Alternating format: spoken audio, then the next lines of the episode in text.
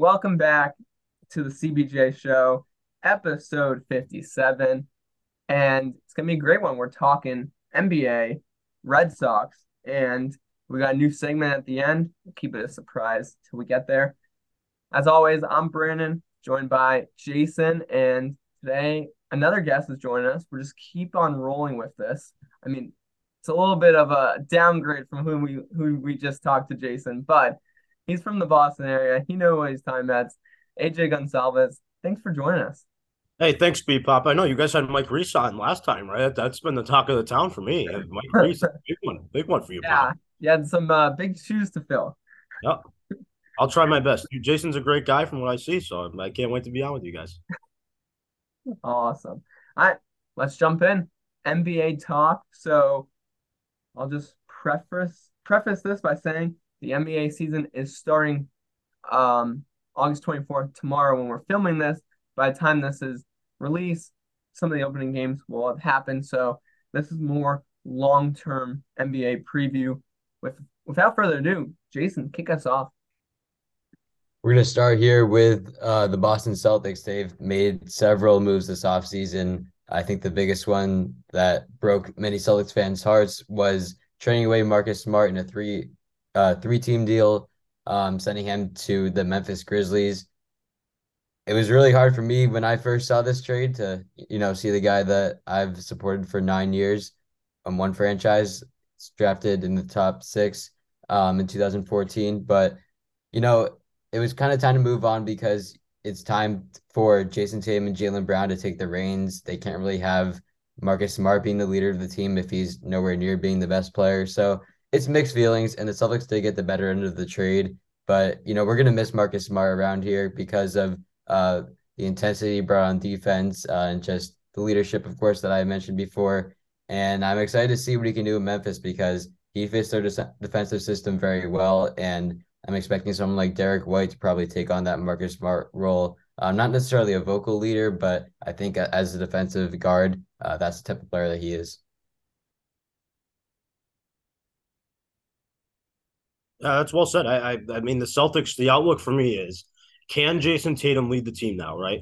We see all this talk about Jayson Tatum, the Mamba mentality, and all this other stuff. Of this, this. I don't know if it's nonsense, but it's time for Jayson Tatum to be the leader of the Boston Celtics. You know, when we when we think of big stars and and at least Celtics lore, they carried the team, right? When you think of I don't know Kevin Garnett, right? Kevin Garnett not only was a, a, a beast on the floor, he was the leader of the team, right? Jayson Tatum, I mean, it's time for him to start up to start and be the leader. I think, in my opinion, they might be the favorites to win the NBA title. I think they're right in the the Denver Nuggets conversation with Jokic and all that, all those teams out in the West. Maybe the Suns get in with Beal now, and that's an upgrade. But as far as I'm concerned, with the upgrade of Kristaps Porzingis, I think they're going to be right right in any conversation for NBA Finals and winning a championship. Perfect segue, AJ. I was just going to get to our next point, which is after losing uh, Marcus Smart, the Celtics brought in Kristaps Porzingis, and personally, I think this is a good trade. I know Porzingis has had injuries in the past, but new year, new season, new team. I'm wondering if this is the missing piece that the Celtics have been looking for over the past couple of years. I personally was not sad to see Marcus Smart go. His defensive skills were amazing.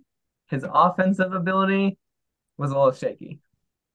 Yeah, I agree. I agree with you. Sorry to jump in here, Jason. Um, I just agree. I mean, Marcus Smart, no doubt about it. He was a vocal leader of the Celtics ever since he got drafted. They found they found the diamond there with Marcus Smart in the draft. Uh, he was a great player here in Boston. We, we I think uh, most people uh, respected his game. Defensive side, he's probably the best defense, the one of the best defenders in all basketball. I mean, the DPOY, and what twenty twenty one, right? Twenty one. Uh, yeah. So I mean, Marcus Smart, yeah, Marcus Smart was a, a, great player for the Boston Celtics, but they needed to change the scenery. They needed a change, or not a scenery, but a change in the roster, a change in the dynamic.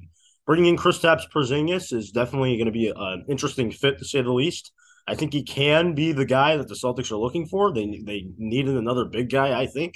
I mean, Robert Williams. Say what you want, he gets hurt a lot. Robert Williams does get hurt a lot. Al Horford, age is starting to go up. not going down anytime soon. So I think that Kristaps Porzingis will ultimately help the Celtics. But again, there's one issue with him. He's got to stay healthy. He's got to stay healthy. There's already some things about not him him not being able to play in FIBA or the FIBA World Cup. I think the Celtics just pulled him out, saying they gave him a new contract extension as well, saying that if you're going to play for us, we need your 100% commitment. You can't be hurt. And I think that's what that was. So, yeah, I think the Celtics are looking good with Porzingis. I completely agree. And you also bring up the extension. I don't know how they were able to do this, but they pretty much lowballed him. Like it was like two years, 72 million for a guy of his talent.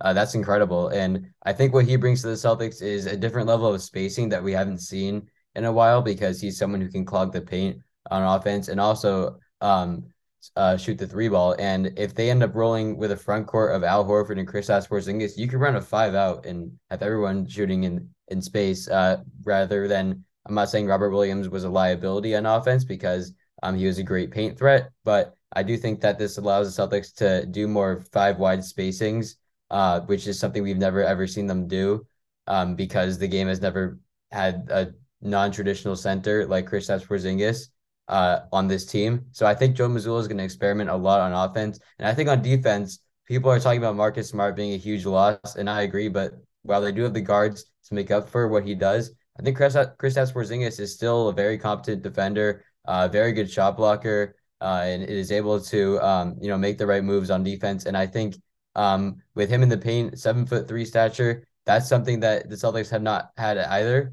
Uh, Robert Williams is a bit of a shorter but also athletic big man, sitting about six eight six nine. Now Horford, he has his athletic limitations as well. Um, at an older age, at about six foot nine still. And I think Kristaps Porzingis, you get a guy in the prime of his career um, who's a who's a phenomenal defender and an even better offensive player. So I think he adds a different element that the Celtics have never used, and they're going to experiment a ton of things with him. Yeah, I agree with that, uh, Jason. I, I, also think that in that trade for Porzingis Marcus Smart trade, the Celtics got draft picks back, which they then flipped for more draft picks. I, I want to see if they're going to do something bigger. I know there's been talk, a little bits of talk floating around that they might want another star maybe in the distant future. If Porzingis doesn't stay healthy, it could be something that works out with the, with some draft picks coming in. So that that's something to keep your eyes on as well as well. And I think Brad Stevens is quickly becoming maybe the best GM or or leader of the franchise in my opinion in all in all Boston. So it's good for Stevens. He's he's done great work as the GM. Been a natural transition going from him to coach to GM. It's been perfect. One more thing I want to talk about on the Celtics before we move on is Jaylen Brown contract. We talked about how before, I think AJ, you brought this up. It was Marcus Smart, Jaylen Brown, and Jayson Tatum. Now it's just Tatum and Brown. Having this, I'm wondering, uh, either you guys, if you feel like Jaylen will take these new this new contract with more confidence going into the season, playing a little bit better. I absolutely think so. He's going to have to play with more confidence. Uh, he's been clowned all off season for not being able to switch off his left, and uh, with that being said, getting this contract is a big responsibility coming with it.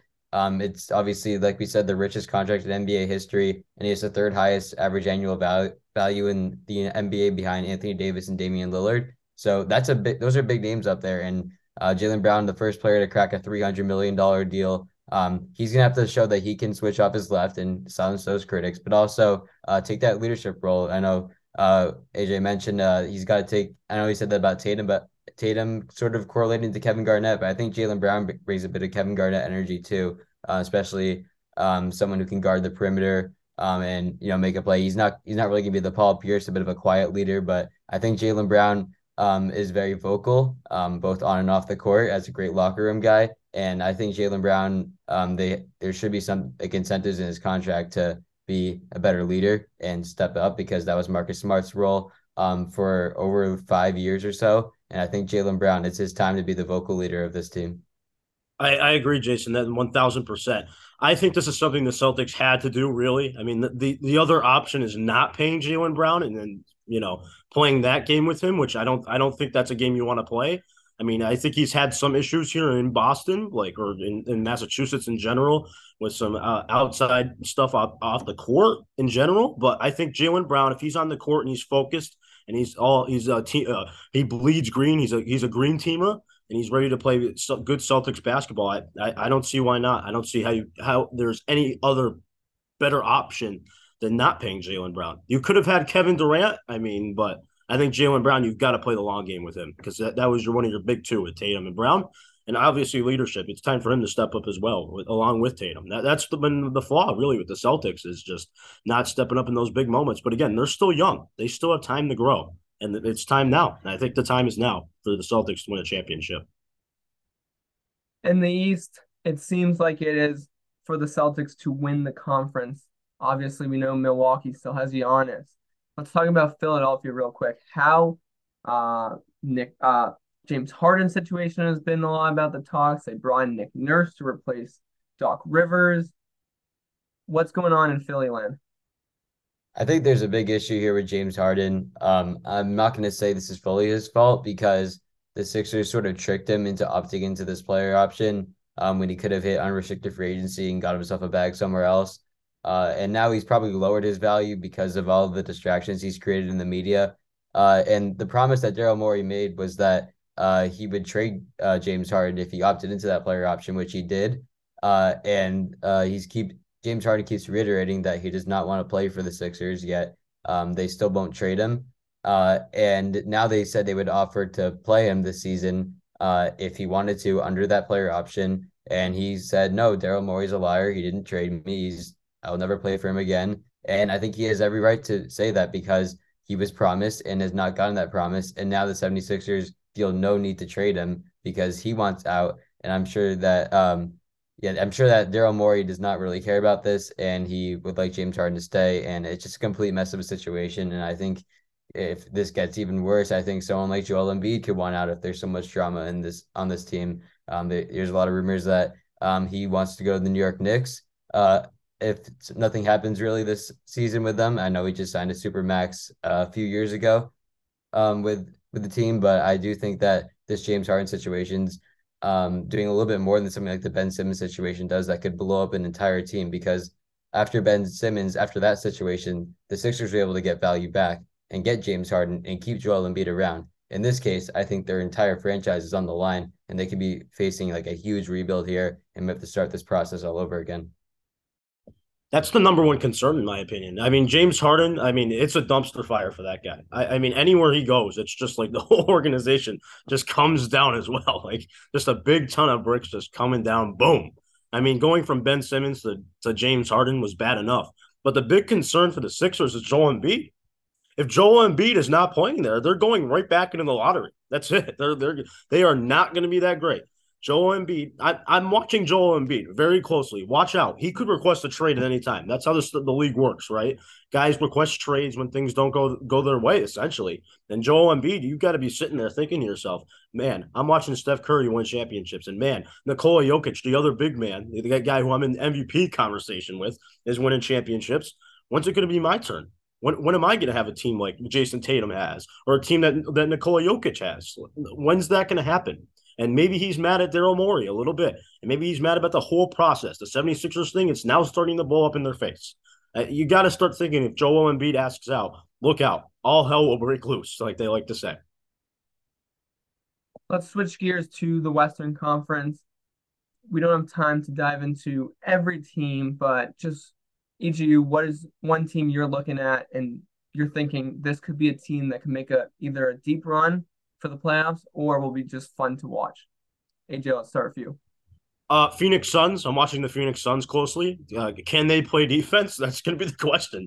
They they're going to have a, a, fun offense to say the least. Bradley Beal, Kevin Durant, Devin Booker, DeAndre Ayton. Come on, that's that's that is awesome. That's going to be great TV to watch. But the thing is, is can they get on the other side of the court and play defense? I don't know. I don't know how it's going to work. Lots of good teams in the West. It's going to be a fun arms race to say the least. I, I think the Suns are well within it. They're going to go over the luxury tax by a lot. I mean, by a country ton. So it's this is their year really for me, and everyone's getting older as well. It's how it works in the NBA. So uh, Kevin Durant is second year in Phoenix. I think it was his first full right, first full year in Phoenix. I think this is the time for the Phoenix Suns to win a championship if they are going to. One team I'm looking at, I'm not putting any expectations on this team because I don't know if they're even going to make it past the play in tournament. But a team that made a lot of moves this offseason, being the Houston Rockets, I'm really interested to see what uh what their team looks like this year. They made a ton of acquisitions. They got Dillon Brooks, Fred VanVleet, Uh, they brought in through the draft Amen Thompson and Cam Whitmore. This team is deep. Like when, when people don't like to say it, but the Houston Rockets have a very deep team. And uh, we look at their starting lineup built around Jalen Green. You have VanVleet, you have Alperen Sengun, who is a very underrated center in my opinion, and, and could be a potential All Star type of player this year. Um, and you have um, Jabari Smith. They took third overall last year. Uh, they have a ton of guys off the bench like Tari Eason. I like this Rockets team, and I'm not saying, like I said, I'm not saying they're going to make it past the play-in tournament at all, but I do think 40 wins, something like that, um, is going to be uh, a target uh, record for them this year. I think they are very capable of putting together a competent season, and uh, with the amount of money they spent this offseason, not to mention Ime Udoka coaching the team, I could see the Houston Rockets potentially sneaking into the playoffs and maybe forcing a, a seven game series in the first round. The team I'm looking at, we're gonna head out to LA. It's the LA Lakers, just to see what can LeBron and AD do. So much of the past couple years, it's been injuries for both of them. There's only so much time left for both of them. We obviously we've heard the rumors LeBron wants to play with his son back in Cleveland. If that's true or not, these are his almost final years is this the year that LA has what it takes to reach a championship? Or is LeBron's really only chance uh, if he plays with Bronny? Yeah, that that's fair. I I love I love the Lakers for sure. I think they're right within the conversation, right with the Suns, right with all those teams. I think a team that was fun for me to watch was Sacramento. Sacramento was so fun to watch in that Golden State series. That was must watch TV. And I never thought I'd be saying that about the Sacramento Kings. But let me tell you, when I could stay up and watch those games, you're on the East Coast, watch those West Coast games, those games were fun. I mean, they they almost beat Golden State. It was it was that close. It was it came down to a game seven where Steph Curry had an unbelievable game of 50, 50 points uh, Sacramento, I mean, if they can just put the pieces together, they've got De'Aaron Fox, so I, I think is extremely underrated given the circumstances that he plays in Sacramento. I think that the Sacramento Kings are going to be good once again this year. I also have high hopes for the Sacramento Kings this year. I mean, the first time, the last time they made the playoffs before this year was the year I was born, and now you look at them right now. Um, they're doing uh incredible with um this uh new culture shift in with Mike Brown, a head coach and De'Aaron Fox and Domantas Sabonis um, form a fantastic duo. I think Sabonis is adding a ton of layers to his game uh, as he uh, was dealt um, the Tyrese Halliburton deal uh, in 2022. I really like what the Sacramento Kings team is doing. I think Keegan Murray's a very solid three point shooter and also is great with the ball in his hands. I like to see him be more of a ball handler and sort of um, conduct this offense a bit more at the small forward or power forward position because that's kind of what he did at the University of Iowa. And I expect that out of him uh, next year to take that jump. And he was a great shooter this year. And people really doubted the pick of taking him over Jaden Ivey, and he proved a lot of people wrong. You look at the rest of the depth, you have Harrison Barnes and a ton of other ton of other great pieces there. And I think the Sacramento Kings are a team that could be pushing 50 wins next year uh, and poten- could potentially be hosting another playoff series.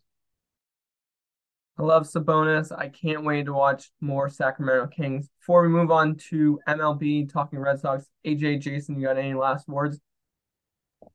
I, I would just say one thing. I mean, we always, I mean, just we were talking about the East earlier. Sorry to jump ship a little bit.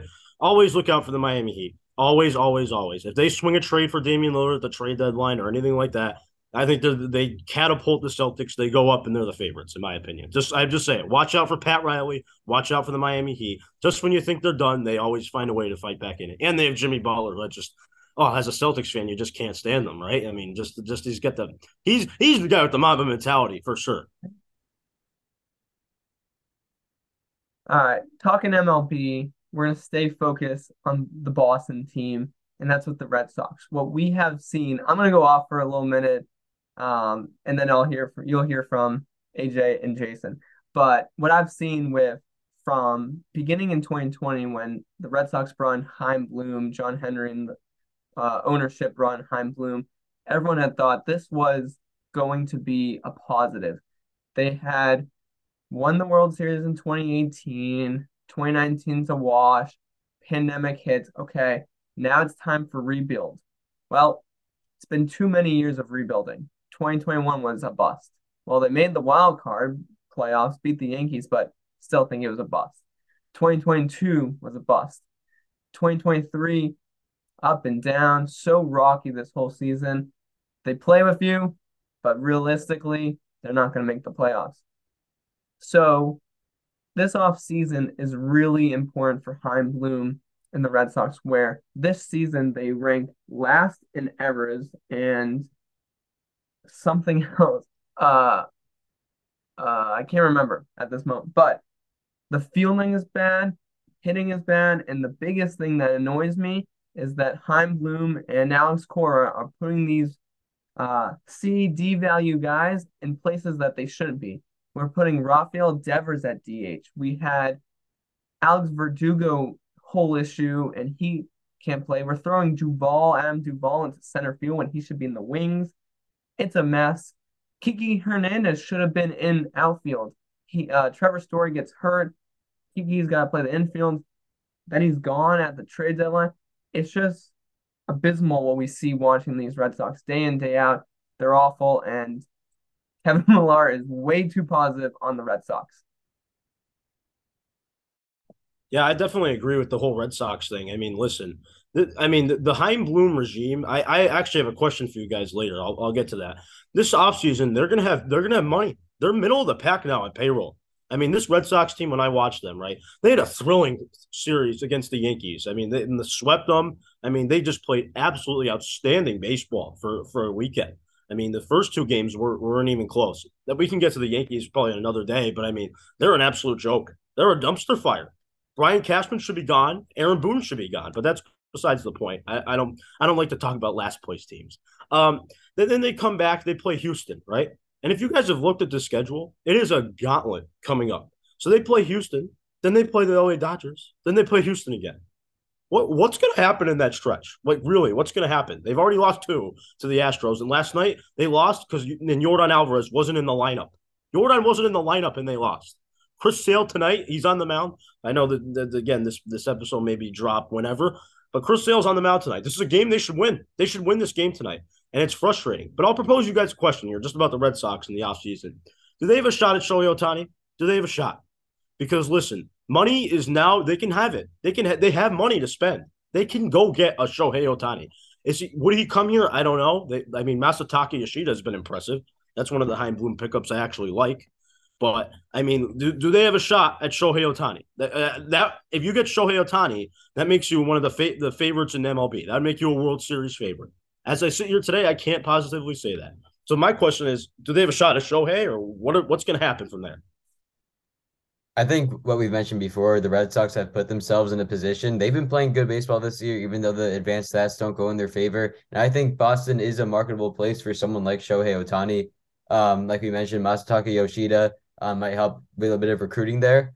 Uh, and I think they've set the stage. They have players that people want to play with. I mean, who wouldn't want to play with Rafael Devers, who's one of the best young up and coming third baseman in the game? Who wouldn't want to play with uh, Triston Casas, an outstanding rookie um, who's been who had an incredible month of July, home run after home run after home run. I mean, I know these aren't phenomenal players, but th- this is a competent team, whether people like to say it or not. They're obviously a fourth place team in the hardest division in baseball, hardest con- hardest yeah hardest division in baseball. And um, I, I think that Shohei Ohtani, I'm not going to say that I would say he's the favorite to come here. I think there are a ton of teams that have a bit more of a market um, for someone like Shohei Ohtani, but you know, like we like we said, uh, they have a lot of salary cap this offseason. The Red Sox, they're middle of the pack as you said. So I think there's a chance that they're gonna either go in, go all in for Shohei Ohtani, but if not, I think they have a ton of room to bring in some quality role players that um, can start right away and replace some of um, replace some of the weak stars that they have right now. And I expect um, whether Chaim Bloom, if, if he's even gone after this year, I think they're going to make a ton of deals um, with some of the fan favorites, whether people like that or not. But I think uh, there's there's going to be a lot of action in the offseason. I think this Red Sox team would look very, very different. One before pop before you jump in, one guy that stood out to me when I watched the Red Sox is Brayan Bello. They they've got an ace there with Brayan Bello. I think he's going to be very, very good. He's got good stuff, good command. And most of the time when he's on the mound, they win. They win those games when Brayan Bello's on the mound. I think that's a solid big league pitcher that they're going to have for a long time. So to address the Ohtani question, I had brought this up, I think, many times. I think AJ when we were at Syracuse or not, but my point was LA was a. Uh, I felt like they made a mistake not getting rid of Shohei at the trade deadline because he's going to become a free agent. And a team like, if it's Boston, New York, um, I think other teams that have cap space will go out and get Ohtani And the Angels, who have fallen apart at the end of the season, are just going to lose their best player. Obviously, replacing Shohei Ohtani is impossible. But to answer your question about the Red Sox, should they go after him? Of course. I mean, he's an awesome player. He can pitch, he can hit, he's a dual player. So why wouldn't you? But realistically, of what I've seen over the past couple of years, until Chaim Bloom is out or until John Henry in the ownership gives Chaim Bloom the green light to go ahead and do big spendings, I just don't see it happening. So I agree. I, I agree with you one thousand percent. When is when is ownership going to get sick and tired of the nickeling and diming everywhere on the roster and trying to get a, a big money player? That's my question. I think a bigger question could be is Alex Cora gone after the season? I personally don't think so, but if we obviously know that Chaim Bloom's doing what ownership's saying, Chaim Bloom is probably going to stay. Realistically, it looks like Alex Cora could be on the hot seat. I think ownership's happy. Sorry to interrupt you guys here, but I think ownership's happy with what Chaim Bloom's done. He's done everything that he said was going to do. He was going to improve your farm system. He was going to cut your payroll in half. He's he's doing everything that, that they literally told him to do. And the main reasons why Dave Dombrowski is not your GM and he's in Philly and he's winning. He's doing great in Philly. He's spending like he's spending like a fiend. He's spending crazy amounts of money on players. I mean, but look, th- that's what it is. I don't know what the Red Sox. I don't know what to say. Unless ownership changes, nothing else is going to change. I wanted to come back to the Alex Cora topic here. Um, like you guys have said, there's a potential that he's on the hot seat, but uh, I think, in all honesty, he's probably here to stay for at least one more year, unless they have a terrible start to next year. Like they might just fire him midseason. But uh, I, I think he's a player's coach, obviously. He's um, got a ton of chemistry with these guys, and um, he's got the respect as a former World Series champion, as 2018 manager. So I think that the Red Sox are probably going to keep someone like um, Alex Cora at the G at, at manager, but uh, I will say ownership, um, where that's John Henry. I, I do think that there is some there is some decisions that need to be made. Uh, I'm not saying that they're going to need to get rid of Chaim or Cora, but um, to be more aggressive at trade deadlines, be more aggressive in the offseason. Like we said, Chaim Bloom has done everything that he's been instructed to, but I think you sort of have to take that leash off of him and just let, let him do what he let, let him do what he wants because um, they are set in position to make some big moves. And I think that this offseason is huge um, with all this money. Like I said, Shohei Ohtani, big long stretch. Should they go after him? Absolutely. But there are a ton of other players that can start right away for the Red Sox. Um, and they also have um, a pretty average uh, farm system. They just drafted the catcher who I really like, and I think that they're in a great spot. All right, we could talk about Red Sox all day long, but with how bad they're playing, I think it's probably for the best to to move on. And if you've made it this far, you've wait you've made it to the new segment that we're gonna call this or that. How it's gonna work is a couple um one of us will bring a question to the table you pick either this or that, obviously, and uh, just kind of hear your thoughts. So we'll start with my question, which is what I've been hearing on Boston Sports Radio. Mac Jones and Bill Belichick have been getting into it. If for some reason we get to a point where it's either Mac gets benched, he gets injured, you need a replacement. Question for you guys is Are you Bailey Zappe or Trey Lance fan? I've never really thought about it. I, I think I think the the ceiling's much higher for Lance, right? I mean, you look at a guy that was a former third overall pick in a draft. I, I think you have to go with Trey Lance here. I, I think. I mean, he look. I've watched these preseason games. Oh boy, has he looked terrible. He's actually looked worse than the Yankees have. It's been that bad for Trey Lance. I mean, there was the I think it was a Raider game, the first one. Oh boy, he was he was horrible. I mean, it, it was just ugly. And I, you know, the 49ers now are exploring trades after Darnold beat him out. I I would definitely. I think I I don't know. I really don't. I, I'll you know what? I'll go Trey Lance just because the ceiling's higher. I think.